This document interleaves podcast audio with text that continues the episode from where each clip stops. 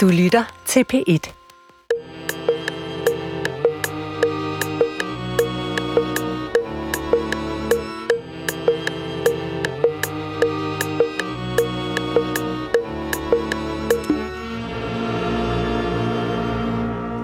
Goddag, mit navn er Peter Lund Madsen, og rigtig hjertelig velkommen til Hjernekassen på PIT. Dagens gæst har været i Hjernekassen før, for godt seks år siden, i 2017, og for nylig modtog vi så en mail fra denne tidligere gæst, hvor der stod, at hun gerne ville være med igen. Der var sket noget, som gæsten gerne ville fortælle om, og her er hun så. Velkommen til Kirstine Mikkelsen, studerende. Velkommen til lytterne. Velkommen til Hjernekassen på PIT. Du lytter til Hjernekassen på P1 med Peter Lund Madsen. Og i dag, der har vi en, en kær gæst, som kommer tilbage, Kirstine Mikkelsen. Og tak fordi du ville komme. Øh, og jeg vil jo lægge ud... Nej, jeg plejer at lægge ud med at spørge om, om du vil fortælle lidt om dig selv. Men i dag kommer det jo til at handle meget øh, om dig også. Så jeg vil øh, spørge øh, om, hvorfor vil du gerne i Hjernekassen igen? Og hvad lavede du første gang, du var her? Det var mange spørgsmål, men Ja. lad mig starte med at sige tak, fordi jeg må komme. Jeg er Ja. rigtig glad for, at jeg måtte være med igen i del 2. Øhm, og hvorfor vil jeg gerne komme her i dag? Jo, øhm, jeg hørte den anden udsendelse, den første udsendelse, som handler om at være psykiatrisk patient, hvilket jeg har været, og hvilket øh, jeg sådan set stadig er, hvad skal man sige, præget af i dag. Men øh, det, der skete, da jeg hørte udsendelsen igen, det var, at jeg faktisk blev enormt chokeret som i, at jeg kunne genkende den person, der snakkede. Øh, I en grad, som gjorde, at jeg faktisk tænkte, hvad er det for et liv, den unge kvinde, som sidder og faktisk fortæller om, hvor godt hun har det, hvor, øh, hvor svært det kan være, ja, men at hun i hvert fald nok skal klare det, og hvad skal man sige, at, at det her sygdoms øh, forløb, hun er i, nu snakker jeg, øh, det er meget opdelt, det bliver jeg simpelthen nødt til at gøre. Det er fint. Øhm, hvad er det faktisk for et liv, hun øh, lever? Og hvad var det, må du så fortælle, dengang du var her for seks år siden, cirka? Øh, hvad var det for en... Hvorfor var du her, og hvad var det, du fortalte om? Jamen, jeg var herinde, fordi at øh, du havde arbejdet sammen med min tidligere kontaktperson, Annette Vorled, i distriktspsykiatrien. Og hun blev spurgt, om hun ville tage en patient med ind, og vi kunne snakke om, hvordan det var at være patient. Øhm, og det vil jeg helt vildt gerne fortælle om, for det var jo sådan set mit liv. Og jeg kunne godt tænke mig at dele historien, hvis nu, at der var nogen, der kunne få gavn af den. Problemet er, når jeg hører udsendelsen i dag, så er jeg faktisk i tvivl om, om der er nogen, der vil få gavn af at høre det. Jeg er ikke selv øh, et sted nu, hvor jeg får gavn af at høre det. Tværtimod, så bliver jeg meget chokeret, når jeg hører det. Og hvad er det, du hører, når du hører dig selv for seks år siden? Øh, For det første, nu, øh, når jeg hører udsendelsen, så kan jeg for det første høre, at jeg ikke kan trække vejret. Fordi jeg er meget overvægtig. Og nu er der ikke noget galt i at være overvægtig, eller, men, men jeg øh, var det på grund af, at det var en bivirkning ved de enorme mængder medicin og psykofarmika, jeg blev behandlet med. Øh, Udover det, så kan jeg høre, at jeg er, jeg vil kalde det slukket. Fordi det bliver man, når man er på meget høje doser af psykofarmika. Jeg kan høre, at jeg ikke har... Øh, nu kender jeg jo mig selv, og mine venner vil kende mig som en, der har en form for gnist i stemmen. Måske endda en, som godt kan lide at lave en lille vidighed, eller at prøve at se tingene på en, øh, hvad skal man sige, mere opløftet måde. Og når jeg hører den pige, som sidder og snakker i det radioprogram, så tænker jeg, sikke en stakkel. Og jeg tænker, du er ikke selv klar over, at du ikke er til stede. Du er ikke selv klar over, hvor belastet dit system er, for det er blevet din virkelighed, det er blevet din norm, og du accepterer det, for det har du lært. Og hvordan er det så nu? Ja, hvordan er det så nu? Jeg skriver til jer, og jeg slutter mailen, og jeg er meget stolt, fordi hold op, hvor er jeg dog poetisk, at det hedder øh, Hilsen, den tidligere patient, nu bare et menneske. Og det er sådan set en pointe, jeg er rigtig glad for at være nået til. Fordi jeg kan jo starte med at sige, du introducerer mig som værende studerende. det var jeg også sidst. Men der læste jeg HF. Nu er jeg for første gang i mit liv, det er ikke noget, vi behøver at snakke for meget om. Jeg bliver 30 i år. Og jeg går på en voksenuddannelse nu. For første gang i mit liv går jeg fuldtid. Øh, det skal jeg sige her til, at jeg modtager jo handicaptillæg. Jeg er ikke i stand til bare at, at, at vælge en uddannelse og sige, jeg håber, det går og sådan noget. Der er nogle risici ved, at jeg skal, øh, kan man sige i godsøjen, belaste min hverdag på den her måde. Det behøver ikke at være et problem, men øh, det er i hvert fald noget, jeg er i stand til nu, fordi at jeg har et andet outlook og så videre, men også at jeg kan se mig selv være et helt menneske i forhold til den udsendelse for seks år siden, hvor jeg 100% anser mig selv som degraderet og reduceret til en patient, til en sygdom, til en person, som er skrøbelig, som er sårbar. Der er en masse ord og en masse, hvad skal man sige, begreber, som er rigtige, som vil passe, men det sårer mig at vide, at det var det eneste, der definerede mig. Og nu prøver jeg ikke at pege fingre og sige, det var lærerne, og det var dig, og det var, det var lige så meget mig selv. Og det er egentlig det, der chokerer mig. Så forskellen i dag er jo ikke, at jeg går helt problemfrit på mit studie, og min hverdag er 100% bare, øh, hvad skal man sige, køre på skinner. Det gør det ikke altid. Men jeg er i stand til at håndtere det. Øh, og det bliver man nødt til at lære som menneske. Jeg er sikker på, at du har udfordringer, som du ikke behøver at, skal man sige, få en diagnose af, men det kan da stadig godt påvirke din hverdag. Det bliver du nødt til at tage ansvar for. Men, øhm, Ved du hvad, jeg tænkte på? Det er et lille sidespring, men, øh, men det er vigtigt at huske på, og det har meget at gøre med det, du siger. Øh, det er, at vi går altid rundt og tænker på, at normaltilstanden er at have det godt og uden problemer. Men det er ikke rigtigt. Øh, I al den tid, vi har været mennesker, så har normaltilstanden været, at der var ballade og problemer og udfordringer og ting, man var bange for.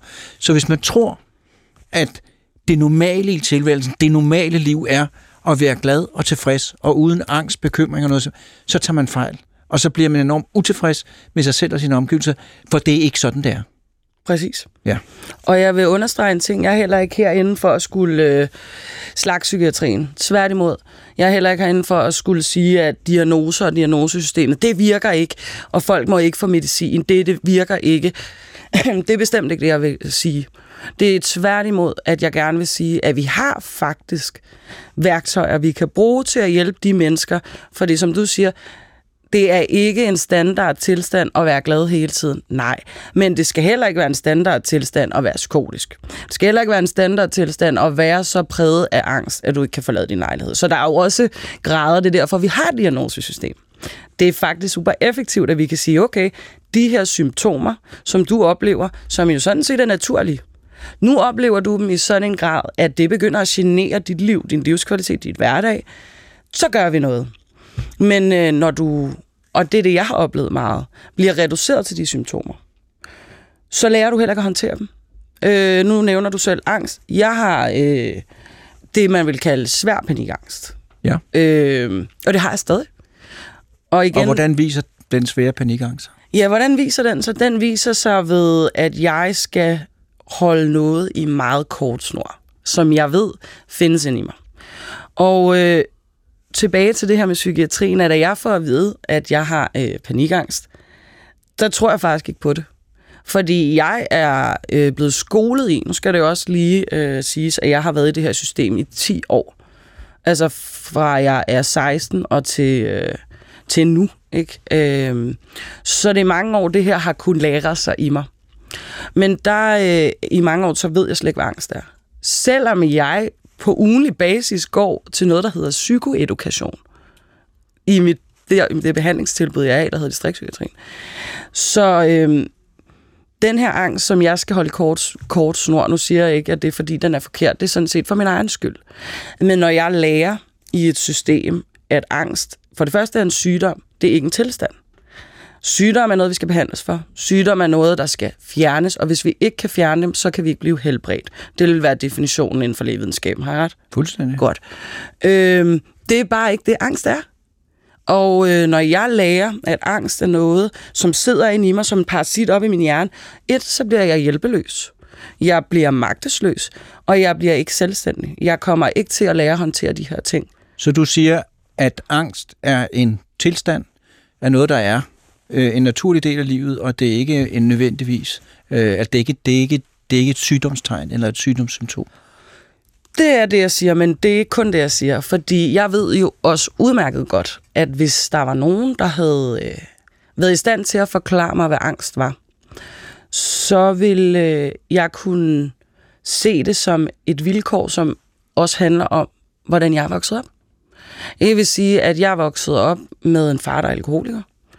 Og det ved man ikke er unormalt, når man gør det. Der er rigtig, rigtig mange ting, som man, øh, som er normale, når man er i Man kan først udfordre dem, når det, det ser klart. anderledes ud. Så det handler ikke om, at jeg prøver at sige, at alle bare har angstsymptomer, og det skal de bare lære at leve. Det et vilkår i deres liv.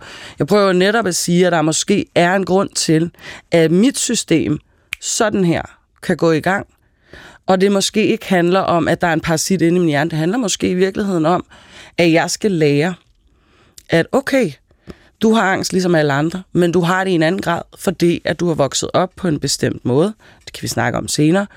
Øh, så det handler ikke om, at jeg prøver at sige, at de her symptomer, det, det er jo bare...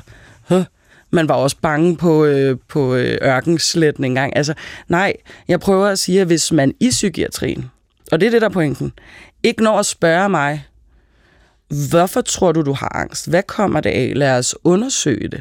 Så bliver det en sygdom, som jeg bliver magtesløs overfor, som jeg ikke kan helbredes for. Og det vil unægteligt gøre mit liv rigtig dårligt. Hvis man omvendt kan sige, okay, der er nogle ting, vi har nogle mekanismer, vi ved, at mennesker reagerer voldsomt, hvis de bliver udsat for sådan og sådan og sådan hen over lange perioder af tid, så er det faktisk måske super godt, du har angst. Måske det er faktisk det allermest normale for dig. Måske du er ikke syg. Måske reagerer du på noget, der var uhensigtsmæssigt. Der er ret stor forskel i det narrativ, jeg kommer ud i verden med. Det, det forstår jeg godt. Ja. At, øh, at, det, at den angst, du oplever som ubehageligt, det er, den er, det er en naturlig konsekvens af der, hvor du kommer fra. Øh, og det er ikke og det er jeg fuldstændig enig med dig i. Det er ikke i sig selv et tegn på, at der er noget galt. Øh, sådan så man får faktisk en dobbeltbelastning, både angsten i sig selv, øh, og så øh, den ubehagelige vidshed om, at det er et tegn på, at øh, der er et eller andet galt med mig. Så man får to ting øh, at slås med på samme tid. Og hvis du så, fordi det er det, jeg synes er meget vigtigt at forstå ved psykiatrien, som er offentligt og som er øh, tilgængelig for alle. Det er ligesom derfor, vi har den øh, Øh, at øh, de har, hvad jeg vil kalde, en enorm definitionsmagt.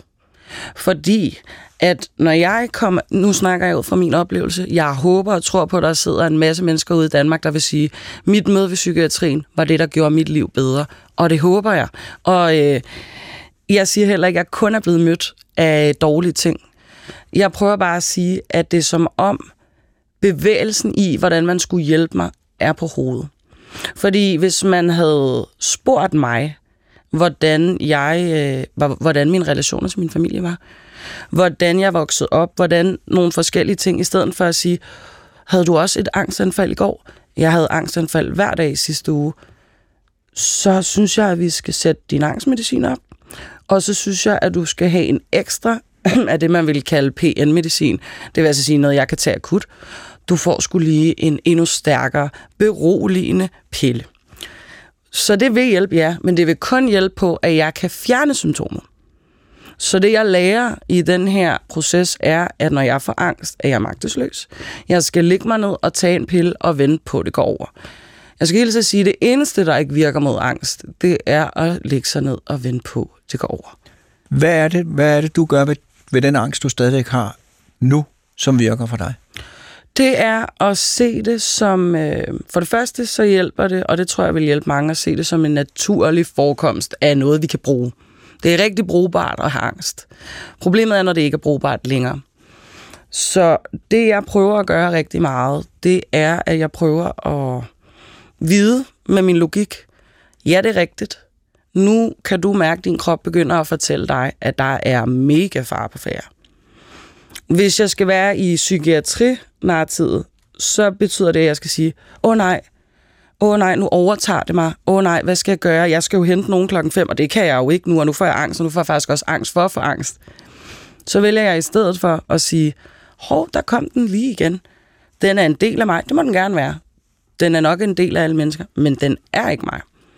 Så derfor så er jeg jo i stand til at kunne sige, du må godt sidde derinde, du må godt sidde og gnave. Du må også godt prøve at fortælle mig, at hvis jeg ikke er nået ud af døren på det tidspunkt, så går det altid galt.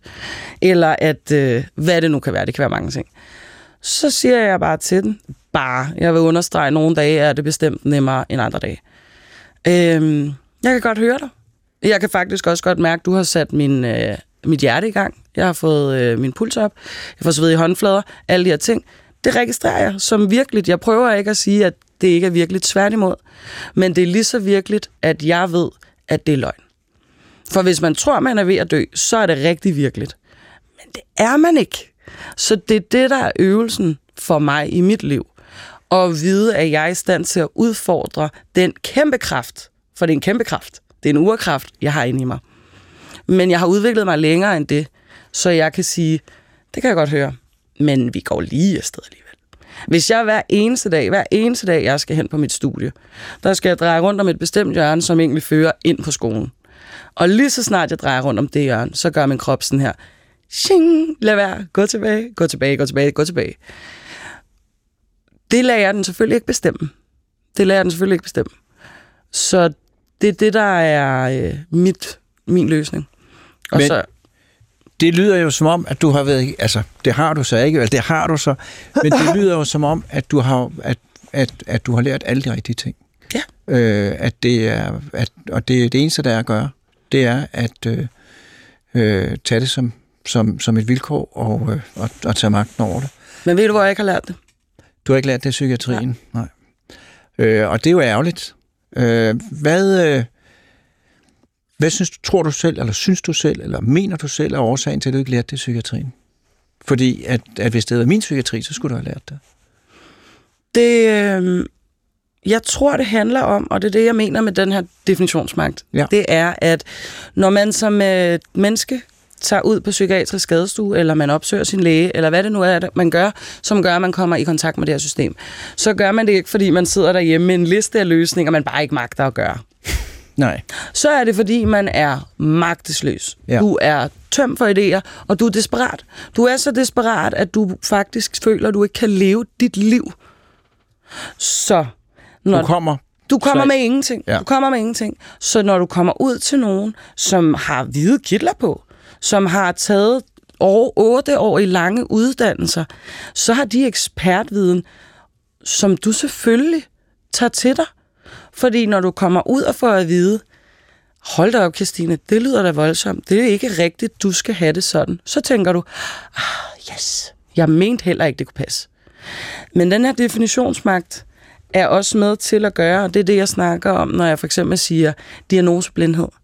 At man glemmer, at øh, det ikke er nok at blive anerkendt i, åh, oh, du har så meget angst, vil du ikke have en pille for det? Nej, jeg vil gerne lære, hvordan at den ikke får lov at bestemme over mig.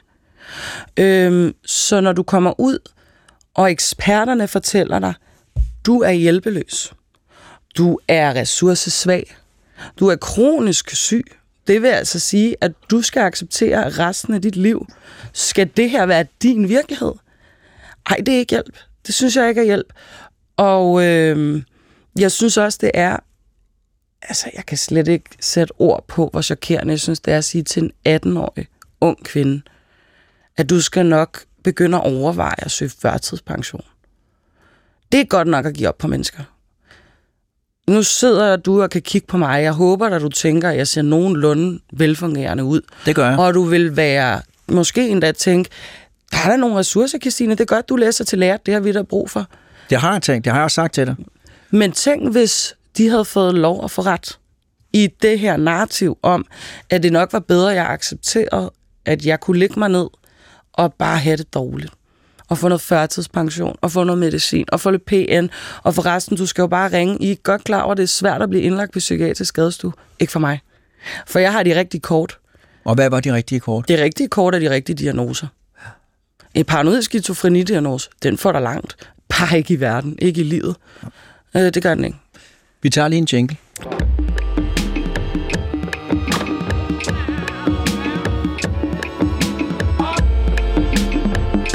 Du lytter til Hjernekassen på P1 med Peter Lund Madsen. Og i dag, der handler det om at have været i Hjernekassen for seks år siden, og have det på en anden måde, man havde det dengang. Øh, og min gæst er Christine Mikkelsen. Og dengang, du var her sidst, siger du, der kunne du ikke genkende dig selv. Øh, og vi nåede også lige at sige inden, øh, eller du nåede lige at sige inden øh, jinglen, at den diagnose, du fik, det var paranoid skizofreni. Hvad var det, der, hvis du selv skal sige, hvad var det, der gjorde, at du fik den diagnose? Ja, øh, det gjorde jeg jo, fordi at det er de symptomer, jeg har. Ja. Og hvad var det for nogle symptomer? Det er symptomer, der handler om at have en, øh, hvordan kan man sige det, en måske øh, begrænset evne til at bevare en virkelighedsnær opfattelse af ens liv. Udover det, så handler det om nogle helt bestemte symptomer, som kommer til udtryk ved, at jeg har nogle kropslige oplevelser, som jeg håber ikke, at mange andre har end mig. Det falder ind under en kategori, og når jeg får den diagnose, bliver jeg også glad. Det, og det kan være næsten skamfuldt for mig at indrømme at sige, det var forløsende. Fordi så er det ikke bare noget, at finde på. En ting er, at det ikke bare er noget, man finder på, og så kan det være, at vi kan gøre noget ved det. Øh, så det er jo også lidt min pointe, det er, som jeg siger, jeg er studerende, jeg får handicaptillæg. Jeg har for et år siden været til meget, hvad kan man sige, seriøse samtaler med psykiater, for de skulle vurdere mig, om jeg er berettiget til det her tillæg. Så det er for et år siden, der har siddet øh, læger, uafhængigt af hinanden, og skulle snakke med mig, og som alle sammen sort på hvidt kunne sige, det du fortæller os, stemmer overens med den kategori, du har paranoid skizofreni. Det har jeg den dag i dag. Det er ikke det samme liv, og det er jo også det, jeg så gerne vil ind og snakke om. Det, er, det handler jo ikke om, at jeg ikke har den diagnose længere. Og det handler måske endda slet ikke om, om det er den diagnose. For jeg vil da også våge at påstå, at sådan er det jo med, med lægevidenskaben, at det handler jo også om, om det er en hjertelæge eller en ørehalslæge, der kigger på en patient, hvad man vil vurdere årsagen til problemet var. Øhm, problemet bliver bare, at når der allerede står paranoid skizofren, skizofreni, så bliver det stående. Og så alle de læger, alle de eksperter, øh, alle de behandlere, der faktisk skal hjælpe mig, de har sådan en linse, altså sådan en prisme, de kigger på mig med. Så alt, hvad jeg oplever, det kan bare føres tilbage til det, til den farlige skizofreni. Øv, dumme skizofreni, kan du så komme ud? Nu har hun det skidt igen. Dumme skizofreni. Er der vidderligt ikke andre årsager? For jeg prøver ikke at sidde og sige, at jeg er at jeg ikke har den diagnose. Tværtimod. Du siger bare, at den kan ikke forklare alting. Det er der intet, der kan i universet. Og hvis man har den til øh, gang til verden, så vil jeg våge at påstå, at man var en lille smule dum. Ja. Og øh, jeg har jo mit... Du spurgte mig i første program, oplever du, at folk er sådan, uha, så er du skizofreni og sådan noget? Nej, det gjorde jeg ikke, og det gør jeg stadig ikke. Fordi vi er heldige. Vi har nogle problemer i psykiatrien. Og da jeg var inde og snakke der, der var vi faktisk nået dertil, og det er vi heldigvis stadig, at vi anerkender psykisk sygdom på lige fod med somatisk sygdom. Det vil altså sige dem i kroppen, ikke? Problemet er, at det er vi kommet langt med, og det skal vi være stolte af. Det skal vi faktisk være stolte af, at når folk siger, at jeg er gået ned med stress, så vil alle sige, det er rigtigt, du er gået ned med stress, det er fandme et problem. Problemet er bare, at stressen jo ikke er sådan noget, fupti, ej, hvor kom det fra? Det kom oftest af din arbejdsplads, eller et eller andet traume, eller et eller andet. Det kommer af noget. Så, så det der, wow, hvor kommer alt det der psykisk sygdom fra? Hvor kommer det dog fra? Det er jo ikke ting, der vokser ud af vores hjerne. Jeg er ikke tilhænger af tanken om, at der ikke findes nogen, der udelukkende er syge på grund af noget i deres hjerne. Men det kan ikke være majoriteten. Det tror jeg ikke på. Ikke hvad det, jeg har set. Hvad mener du? Altså, du mener, at, at at der er jo ikke nogen, at, der, det, at det er de færreste tilfælde, hvor psykiatriske diagnoser kommer udelukkende ja. fra vokset ja. Men, ja. men det er jo det er jo indlysende. Ja. Fordi at, at, at vi er jo alle sammen et produkt af vores hjerne, og det vi udsættes for og har været udsat for. Ja. Øh, så så, så, så, så det, vil, det er et absurd udsagn at sige, at det man er, hvis man har paranoid skizofreni, udelukkende der udspringer ja. af ens hjerne. Altså, så, så det er jo helt og det gør det jo nægteligt lidt svært at behandle en person så. Fordi det, jeg prøver at sammenligne det med, øh, det er, at jeg er jo så glad for, at vi anerkender det på lige fod. Sygdommen, sygdommene, de psykiske sygdomme, som findes, som ødelægger vores øh, medmenneskers liv. I kender sikkert en, hvor man tænker, hvorfor kan du ikke bare stå op? det kan godt være sværere, end man tror. Og det er ikke, fordi de mennesker, de er dogne, og ligger og ikke gider have et arbejde eller noget som helst. Det kan virkelig være invaliderende at have en psykisk sygdom. Øhm, problemet er, at vores anerkendelse af behandlingen, det er det, jeg ser som et enormt problem.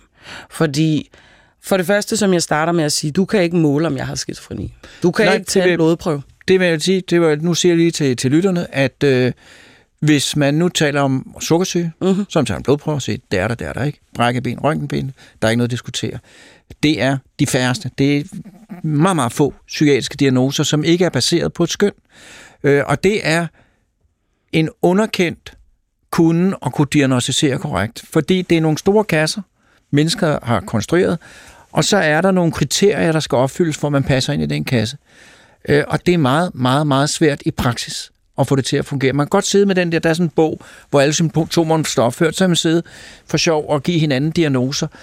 Øh, men hvis man skal gøre det ordentligt, så er det meget svært, og det er ikke noget øh, sikkert redskab. Og den kasse, for eksempel, hvor der står skizofreni på, den er kæmpestor. Og det ved du øh, mindst lige så godt som jeg, øh, nej, lige så godt som jeg, at den indeholder folk som dig, og den indeholder også folk, som har det, som du siger, som ikke kan have svært ved at komme ud af sengen. Mm. Så det er en kæmpe kasse. Ja. Øh, og det er en kasse baseret på skøn og på opfattelse, men der er intet konkret i den. Og det er jeg virkelig glad for, at du giver mig ret i, for det er virkelig en af mine kæpheste. Fordi problemet bliver så, når vi vil behandle.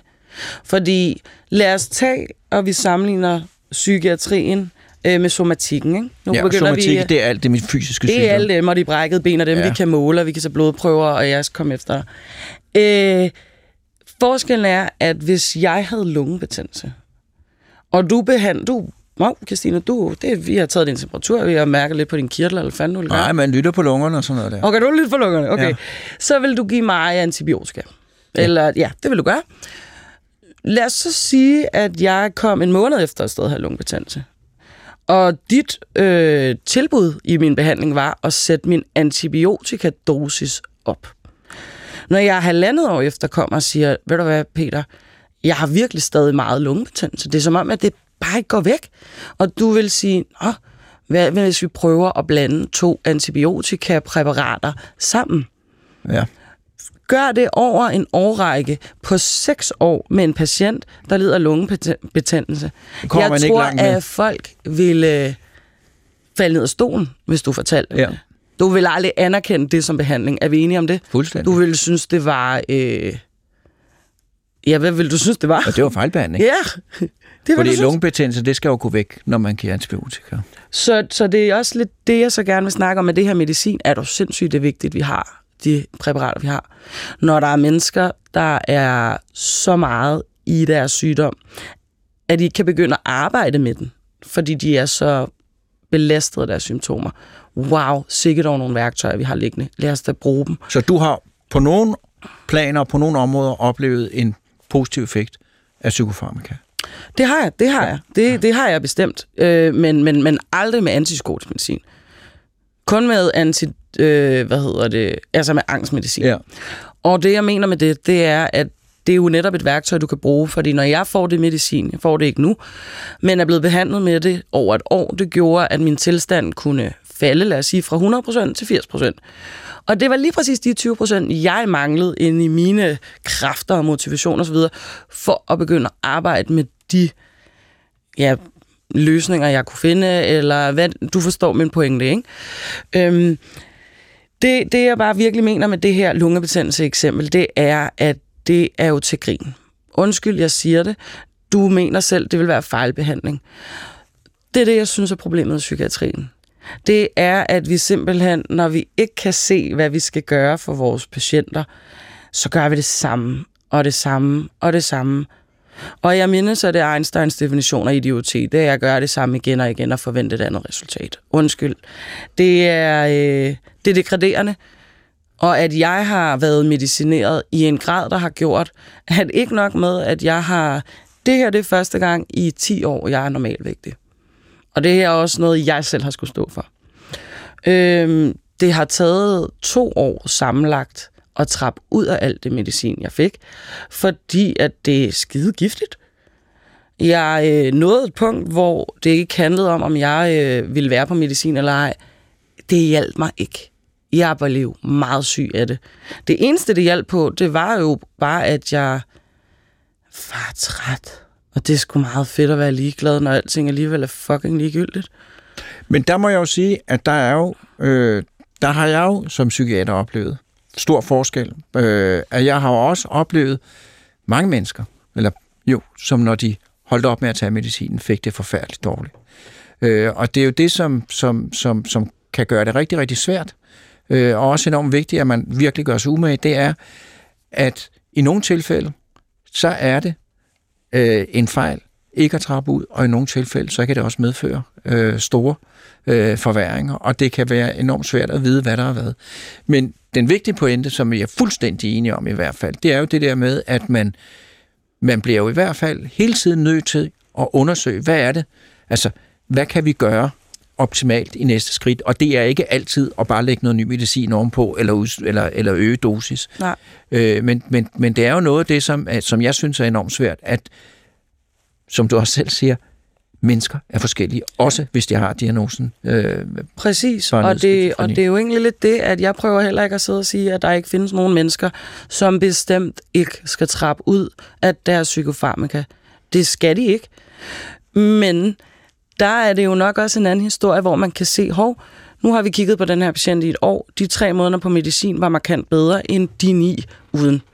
Når man kigger på en patient som mig, hvor at det er, vi snakker altså absurd høje dosis af, af, af præparater. Jeg vil kunne fortælle nu, at du er psykiater, du vil nok vide, hvad det var. Men når man for 8. gang skifter præparat, for 8. gang, ikke nok med, at man kan se, at den her patient har haft en vægtøgning på næsten 40 kilo. Jeg sover gennemsnitligt 18 timer i døgnet. Jeg får for det første bivirkninger, som gør, at jeg savler så meget, at jeg bliver nødt til at få et tredje præparat, jeg kan sprøjte ind i min mund, sådan så jeg ikke savler så meget. Det præparat, det gør, at min mund tør så meget ud, at jeg bliver nødt til at få et fjerde præparat. Jeg kan sove med i munden, sådan så min emalje på tænderne ikke bliver... Altså, det er godt nok langt ude. Øhm, men det er jo det, du kom til. Du sagde det før, med den store kasse med skizofreni i. Selvfølgelig er der nogen, der har gavn af det her medicin, og det er virkelig vigtigt, at de får den. Jeg snakker om, at når vi har diagnoseblindhed, det er det, jeg prøver at komme lidt igennem med, det er, når den her prisme, den bliver så øh, afgørende for, hvordan vi overhovedet overvejer at behandle en patient, så glemmer man at sige, det var det, vi snakkede om før, kan der virkelig kun være én årsag til det her? Hvis vi har prøvet alt, og det ikke hjælper, kan vide, om det så er det forkerte, vi gør, eller kan vide, er der noget, vi skal kigge på, der ligger tidligere. Hey, ved vi noget om skizofreni? Ved vi noget om de symptomer? Ved vi noget om psykoser? Ved vi faktisk ikke også, at psykoser, det kan være en måde for øh, psyken at beskytte sig selv? Jo, det ved vi faktisk. Så det du siger også, det er, det er, fordi det er jo vigtigt, det er, at du siger, at, at, øh, at fordi at skizofreni er så forskellig, så er der øh, meget, meget stor forskel på de ting, der virker, og det er enormt vigtigt, at man gør sig rigtig meget umage. Og at der er en tendens, og den kan jeg godt genkende, at hvis man først har fået diagnosen paranoid skizofreni, øh, at så vil alt blive set gennem det lille kighul, og alt vil blive vurderet øh, og forudsagt gennem det. Ja. Øh, og hvis man gør det, så risikerer man at begå fejl. Det synes jeg. Og, jeg. og jeg synes, og det kan jeg også stå på mål for helt alene, det behøver du ikke at være med til. Jeg synes, det på samfundsniveau øh, er at nedgøre psykiatrien. At vi har en oplevelse af, at vi begynder at anerkende den, men behandlingsmæssigt er der ikke lighed mellem psykiatrien og det andet hospitalsvæsen, vi har. For vi vil aldrig acceptere det, der foregår i psykiatrien. Og nu snakker jeg om min historie. Som jeg siger, der sidder sikkert, og det håber jeg, en håndfuld og en skov af mennesker, der kan sige, jeg fik lige præcis det, det jeg skulle, skulle bruge. Ja. Det medicin, jeg får, jeg tager det hver dag, det gør mit liv meget bedre. For er jeg glad for at høre det. Men øh, altså, jeg, jeg, jeg synes, der burde være to regler i det her diagnosesystem. Og det handler ikke om ikke at få dem. Jeg synes for det første, så synes jeg, der inden for psykiatrien burde være en grænse for, hvor lang tid en patient måtte være. Det kunne være 5, det kunne være 7, det kunne være 10 det kunne være tre, hvis man rigtig gad, hvor mange år en patient måtte have en diagnose, uden at få det bedre. For at et team, og det kunne hedde det kunne hedde psykiaterrevisionsteamet. Det sidder så ude på, de, de, de er placeret på Bisbjerg.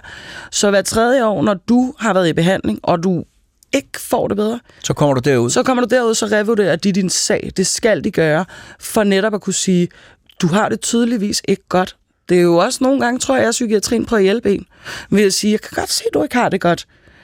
Altså, at vi kan hjælpe dig, det er jo så ikke, det er jo dit problem, men det var en måde. Det altså synes en jeg, man måde, skulle. at man hver tredje år... Eller femte, eller eller ottende. tredje, og nu sige. snakker vi om ekstreme tilfælde. Vi snakker om nogen, der er i behandling, både terapeutisk, og altså medicinsk, og der er ikke nogen forbedring. Ja, det synes jeg er et godt forslag og et rimeligt krav, at hvis man har været under behandling i tre år, og man ikke har fået det bedre, så kommer man ud, og så sidder der nogle andre og siger, hvad kunne I ellers forestille os? Ja. Ja.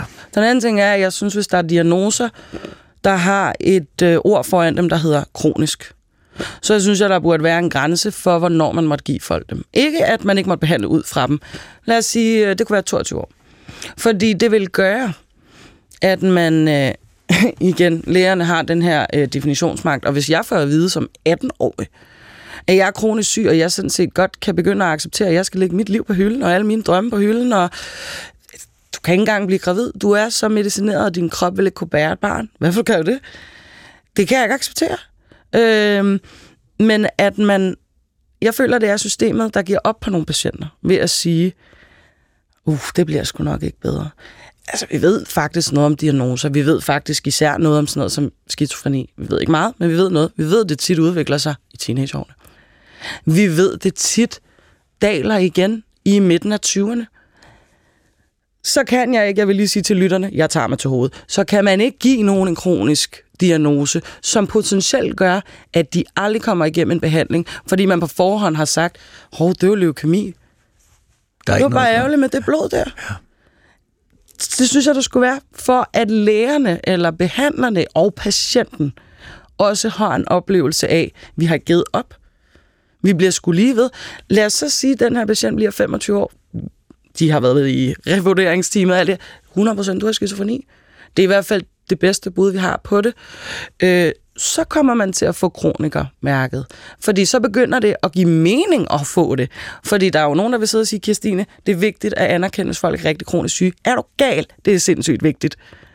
Fordi det gør, at de kan få den hjælp, de har brug for. For hvis du er kronisk syg, så er der ikke nogen, der skal komme og sige til dig, ah, kan du ikke godt tage en vagt på mandag? Nej, det kan jeg ikke. Øh, det skal jeg ikke øh, stå på mål for, det er der en læge, der har sagt. Men unge mennesker, unge, søde mennesker, Kirstine på 18 år, mand. Nej, det var ikke noget til dig i den her omgang. Men du har en- jo en mega god plads ude på Sankt Hans, jo ikke? Du kender alle de søde psykiater. Det var virkelig... Det, det chokerer mig. Så det du siger, at øh, diagnoser med så store konsekvenser og fremtidsforudsigelser om, at det her, det bliver ikke bedre, mm. øh, at det bør man først øh, komme med efter en længere periode, og efter man i hvert fald siger, at du er blevet over 25 år gammel. Ja, som respekt ja. for de mennesker, ja. som lever med de her ægte... Også rigtige som, øh, også som øh, en konsekvens af erkendelsen af, at, at, at de her diagnoser er nogle store kasser, øh, som indeholder enormt mange forskellige forløb. Ja, og at det handler om mennesker, der har liv, som de ikke kan leve. Ja. Og de har ressourcer, som vores samfund aldrig får gavn af. Altså, at jeg er i gang med at tage en læreruddannelse, og øh, det, det får jeg da også øh, hjælp til, og alt muligt ting. Det er da samfundets bedste, at jeg kan det. Det havde da været et super udgift, hvis jeg skulle have været... Altså ikke nok med, at jeg har været på overførelsesindkomst i 10 år. Nu begynder jeg da at kunne øh, give det tilbage, ikke? Men som samfund, Ja. så er det da også at smide en masse ressourcer lige ned i kloakken. Hvorfor vil man gøre det? Og du lytter til Hjernekassen på P1 med Peter Lund Madsen. Med Peter Lund Madsen og Kirstine Mikkelsen, som jo er i Hjernekassen for anden gang, og denne gang fortæller om, hvordan hendes liv er med diagnosen, øh, skizofreni, og en tilværelse, som ud fra alle øh, borgerlige kriterier er, opfylder alle krav og normer. Øh, der er en ting, en dårlig samvittighed, som du skal hjælpe mig med. Øh, og det er, øh, at vi jo flere gange i Hjernekassen øh, har haft mennesker inde, som har haft det rigtig dårligt, og som har fået det bedre. Øh, og det øh, tjener rigtig gode formål. Øh, blandt andet det formål, at den 18-årige pige, som sidder et eller andet sted, har fået diagnosen paranoid skizofreni, kan høre dig og høre, at øh, der er mange muligheder for, hvordan det kan gå. Men der er jo også nogen, som ikke får det bedre, øh, og som stadigvæk, når de er 32, 35, har en tilværelse, som ikke hænger sammen som din tilværelse, som ikke bare er en tilværelse med nogle udfordringer, men virkelig øh, en tilværelse, hvor der er rigtig mange ting, der ikke fungerer. Vil du ikke godt sige noget om det? Øh, jeg kan næsten ikke tillade mig at sige nej, så nu gør jeg det bare. Nej, selvfølgelig vil jeg det. Prøv at høre. Det, det der er øh, svært ved også at sidde her i dag, det er, at øh, jeg føler, at jeg bliver nødt til at sige en ting, som er, at det, jeg kommer og fortæller, er undtagelsen. Og det er ikke for at sidde og sige, you go girl, Christine, du er bare øh, meget stærkere end alle de andre. Tværtimod, så er det jo meget sørgeligt, at jeg er undtagelsen. En af flere undtagelser, vil En af, en af flere, men, øh, men vi kan vel nok blive enige om, at den hedder jo nok ikke 50-50. Øhm, og det vil jeg faktisk rigtig gerne sige noget om, og jeg har øh, tænkt meget over, hvad, hvad søren er det? Hvad er forskellen? Hvad er det, jeg har gjort? Og øh, jeg kan starte med at sige, og det kommer til at lyde vanvittigt, og det er tilbage igen med mit lungebetændelse sammenligning her, det er, at da jeg bliver udskrevet af distriktspsykiatrien, efter at jeg først har gået i noget, der hedder Opus i to år, og så efterfølgende gået der i seks år. Da jeg får at vide af min psykolog, og næste gang, så tænker jeg faktisk det sidste gang, der går jeg i panik. Der bliver jeg bange, jeg bliver ked af det, og jeg bliver faktisk øh, vred på den her psykolog. Hvad fanden bilder hun så ind? Nu har jeg fået at vide i næsten 10 år, at jeg er hjælpeløs. At jeg er kronisk syg. At jeg er skrøbelig. Og nu fortæller du mig, at jeg er bare færdig. Det er det mest sindssyge, jeg nogensinde har oplevet. Fordi ved du hvad, jeg ikke kan forestille mig. Jeg kan ikke forestille mig, at der er en ude på et, øh, jeg ved ikke engang, hvad det hedder, cancerafsnit på et hospital, som får at vide ved sin øh, lægesamtale, ved du hvad, det viser sig sgu, at du er rask. Jeg tror ikke, der er nogen af de patienter, der går grædende derfra. Men det gjorde jeg, og det ved jeg, for det har jeg hørt, at der er andre, der også har oplevet, at det føles som et... Øh, altså, jeg har lyst til at sige overgreb, men det, det, det er ikke det, jeg mener. Jeg mener, det er meget overvældende, fordi definitionsmagten, diagnoseblindheden, mit narrativ, jeg har jo givet jer ret. Jeg kommer jo ikke til at komme videre i det her. Det har I jo lært mig. Øh, slet ikke, hvis jeg ikke tager min medicin. Slet ikke, hvis sådan og sådan. Så øh, det synes jeg er udtryk for, igen, et skrøbeligt system. Så hvorfor er det så, jeg siger det her? Det er fordi, at grunden til, at jeg bliver vred, det er jo fordi, jeg ikke giver hende ret. Der sidder en læge og siger til mig, en psykolog endda, jeg tror, du er ved at være stærk nok til at kunne klare det her selv. Og min umiddelbare reaktion er, det tror jeg, du tager fejl i. Så hvad kræver det at komme hertil? For mig krævede det og øh, netop at sige, okay, fint, så lad os sige, at jeg har en diagnose. Fint, så lad os sige, at jeg har nogle udfordringer. Men øh, der må være noget andet, jeg kan gøre, end, end det her. Øh, for eksempel, hvis vi snakkede om angsten tidligere, hvad gør du med den? Jamen, jeg skal da lære at udfordre den. Problemet bliver, at når du er i det her system, så øh, er du for det første også i systemet, fordi det er med til at bevare din sygdomsposition. Forstår mig ret? Jeg har været afhængig af, at der er nogen, der har vil give mig nogle penge. Jeg har været afhængig af, at der er nogen, der vil betale min uddannelse, for jeg har ikke kunne være SU-berettet. Jeg har simpelthen ikke kunne gennemføre en uddannelse, hvis der ikke var nogen, der gad at betale det. Så derfor er det også meget vigtigt, at hvis folk skal gide at betale det, der var det igen, jeg sagde før, jeg har de gode kort på hånden, så er skizofrenikort et rigtig godt kort. Fordi alle, når de hører det, siger, wow, ja, du har ikke en chance. Du får lige lidt her, ikke? Øhm, du er samtidig også i et system, hvor jeg på et tidspunkt befandt mig på distriktspsykiatrisk center. Så var jeg i jobcenter. Så var jeg i noget, der hed recovery. Så var jeg i gruppeterapi. Det her fire arenaer, det var der, jeg var. Alle de mennesker, jeg møder her, er i samme situation som mig. Så det system, vi er i, de udfordrer os ikke. Det oplever jeg ikke, at de gør. De er meget mere siger, tag nogle flere piller, eller hvad det nu er. De mennesker, og det er derfor, det er forløsende at være sammen med de her mennesker, det er, jeg skal ikke forklare mig over for dem. Jeg skal ikke forklare, hvorfor jeg aflyser i sidste øjeblik. Fordi de har det jo på samme måde som mig. Så man får sådan en fælles identitet også, øh, som gør, at det bliver meget svært som individ og udfordre de her ting. Nu kommer jeg til mine pointe. Det var meget langt svar. Hvad er så med dem, der ikke har fået det bedre? Ja, det er svært at få det bedre, fordi det kræver, at samtidig med, at du er kronisk syg og sårbar og hjælpeløs, så skal du være helt vildt ressourcestærk. Du skal være helt vildt ressourcestærk for at kunne være i det her. Fordi du konsekvent får at vide, øh, at hele den verden, du begår dig i, er jo en verden, som er, uh, vi, øh, jeg møder fire timer om ugen. Det er ikke for at sige, at de mennesker, der kæmper uge efter uge med at komme op i tid, ikke gør det godt nok. Det er bare for at sige, det bliver sgu også meget normalt ikke at kunne særlig meget. Det bliver meget normalt ikke at forvente, at du kan særlig meget.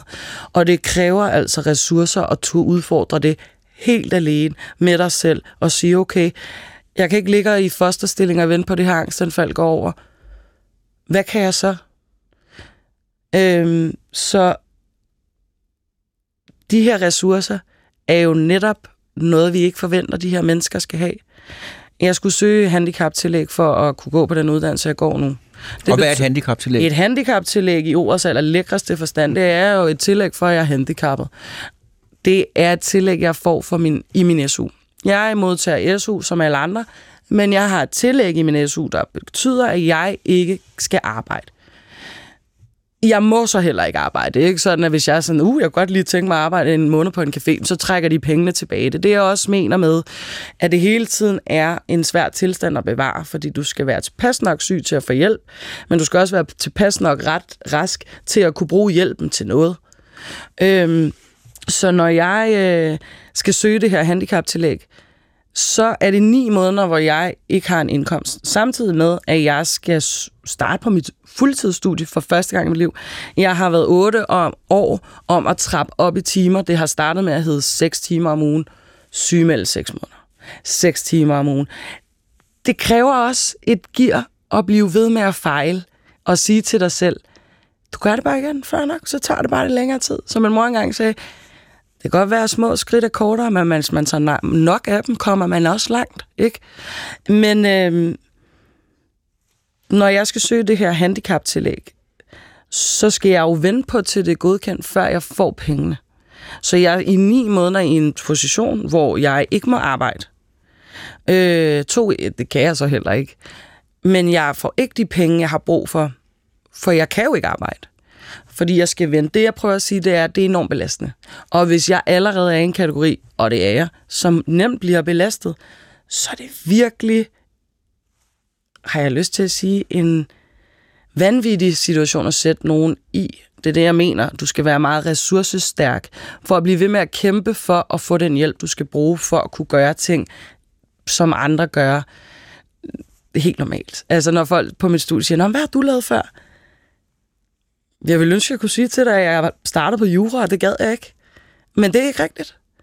Jeg har ligget nede på Sankt Hans, og så har jeg, hvad hedder det, taget HF. Nå, tog du sådan en toårig? Nej, jeg tog sådan en tiårig på enkeltfag. Så skal man fandme give det. Ja. Men hvis du lærer, du alligevel kan lade være, for du kan alligevel ikke nå dit mål. Det er det, jeg har lyst til at sige til dem, som ikke når hertil, eller hvad vi skal kalde det. Det kræver ressourcer, og det er ressourcer, som du skal opfinde selv. For det system, du henvender dig til for at få hjælp, det giver dig dem ikke. Det har jeg jo oplevet, for det er ressourcer, som slet ikke kan gives til dig. Det er nogen, du skal lære, at du rummer inde i dig selv. Øh, og så snakker vi om en gruppe af mennesker, som allerede faktisk nok ligger allerlængst nede på bunden i engang børste deres tænder. Men der er jo også nogle gange, altså, der er jo også nogle gange, hvor, hvor symptomerne i sig selv er så stærk, øh, mm-hmm. at man simpelthen ikke kan få det til at fungere. Øh, at, øh, altså du, du har jo angst, og nu kender jeg jo ikke detaljer med dig, men du har det jo helt indlyset på et niveau, hvor du godt kan få tingene til at, at, at fungere. Du kan finde nogle ressourcer i dig selv. Det er også en, en det, det er ikke bare, når der kommer til en, det er, det er en vigtig funktion at kunne finde ressourcer øh, i sig selv. Så du har de her ting, og så er der nogen, som simpelthen ikke har det. Øh, ligesom, ja, ligesom alt muligt andet. Og ellers ved de ikke, de skal ud og lede efter dem, fordi de får at vide, at der, hvor de er, der får de det, de skal bruge. Altså, øh, jeg, jeg, jeg har jo været ude, og så i desperation været ude og måtte lede efter de her ressourcer. Eller nu ikke ressourcer, men øh, hjælp. Altså for eksempel sådan noget at sige, Nå, men, så skal du lave noget mindfulness. Nej, det skal du ikke. Du skal lære rigtigt at meditere. For hvis du har... Øh, det har jeg haft meget gavn af. Nu skal jeg jo ikke sidde og sige til den danske befolkning, hvad de skal gøre. Men det er da unægteligt et meget godt værktøj. Igen værktøjer. Og lære, hvis et af de største problemer er at have kærestanker. Altså, kommer hun? Et af dine største problemer er? At have kærestanker. Og der har du haft stor brug og nytte af at meditere? Ja, for det er jo det, er jo, det, er jo, det, det kan. Det er jo det, det kan, at jeg kan være i stand til at sige, okay, nu er vi på vej ud af døren, og alt skriger, at du ikke skal. Men jeg er jo godt klar over, at tanker bare forløber i et eller andet strøm, og så videre, og så videre. Og det er jo heller ikke noget, du, du det har også taget mange år. Jeg prøver at sige, at det, som folk skal ud og lede efter, det kan faktisk være, at man ender med ikke at gå ud og lede, fordi man ender med at give det system ret, som har definitionsmagten over en. Fordi de er eksperter, fordi man kommer tomhændet. Og det er jo ikke sådan, at de år, man så er i det behandling, der er noget, der bare sådan opstår. Nej, man bliver jo fyldt med ting, som nogen giver til en. Så det kræver, at man, for mig, handler det ikke om, at jeg sådan, har nu vil jeg lige skulle prøve noget nyt. Det handler om, at hvis jeg ikke prøver noget nyt, så vil jeg ikke være her. Det handler om desperation. Så øh, jeg tror, at mange af de ting, vi skal lære, jeg har skulle lære, handlede også om noget menneskeligt. Noget om at være et sted i verden, hvor, som du starter ud med at sige, det er ikke en tilstand at være glad, det er ikke normal tilstand. Men når du får et værktøj i hånden, der hvor du er i behandling, der hedder en kriseplan, den skal du tage frem, når du har en krise. Hvordan definerer du en krise? Altså, hvad står der i sådan en kriseplan? Det, der står for eksempel, øh, hvad er symptomerne? Hvad op? Det er en plan, du har for, at du kan vide, hvad du skal gøre, når du er ved at miste forstanden. For eksempel, hvad for nogle symptomer skal jeg holde øje med? Uh, jeg skal holde øje med de der farlige stemmer. Jeg skal holde øje med de der farlige kropssymptomer. Jeg skal, du har en tjekliste på, at du skal kunne, lidt ligesom øh, hvis du skal evakuere en bygning. Jeg mener bare, du får kriser i dit liv. Ja. Og nogen har mange kriser, fordi de samtidig har en diagnose, eller har vokset op i nogle ting, der har gjort, at de øh, håndterer deres liv og deres måde at være i verden på, på en bestemt måde. Øhm, men hjælper det at have en krisplan, eller hjælper det i virkeligheden at sige, øh, måske det ikke kun symptomer, for det er også det, der står på din krisplan. Du skal kunne, øh, hvad hedder det, øh, hurtigt afkode symptomer, i stedet for at kunne sige, okay, nu har jeg symptomer, okay, jeg får angst. Så var det måske en idé at kunne sige til dig selv, okay, jeg har også lige fået et opkald, eller jeg skal til eksamen nu eller min far er lige død, eller hvad det nu kunne være. Hvis du udelukkende skal kigge på din krigsplan for at sige, symptomerne siger det her, det jeg skal gøre nu, det er at tage 30 mg oxysparm, og så skal jeg så, og så skal jeg lægge mig ned.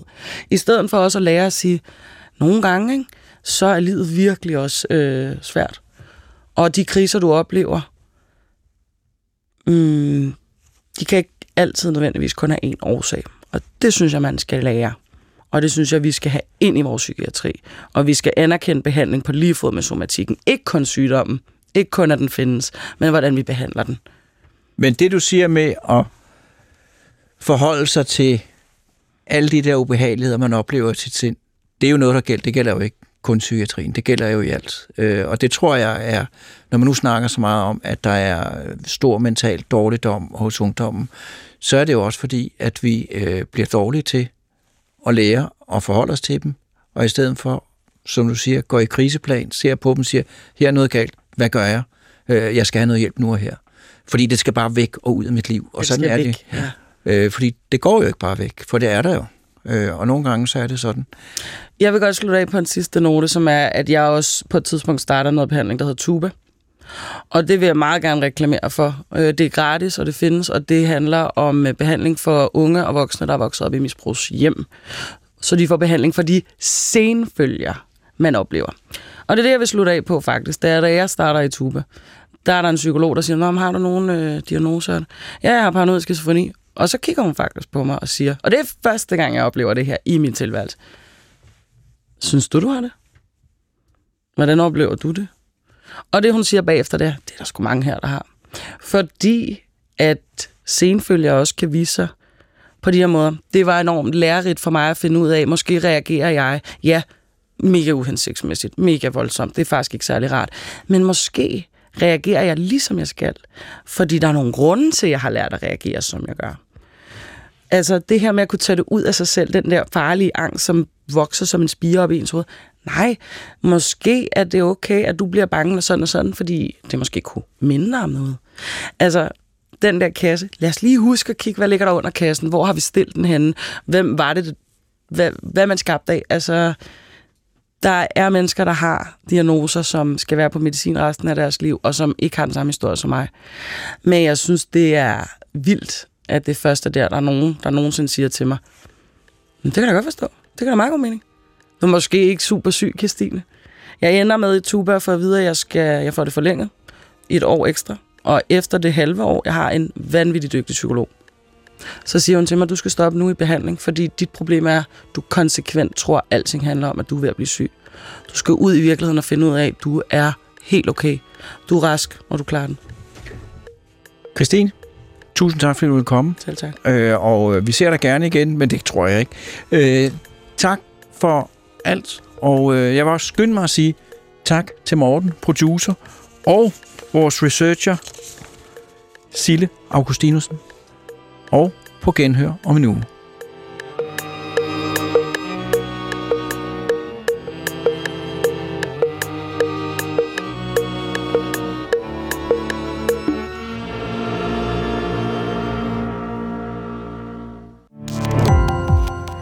På opdagelse i alle DR's podcast og radioprogrammer. I appen DR Lyd.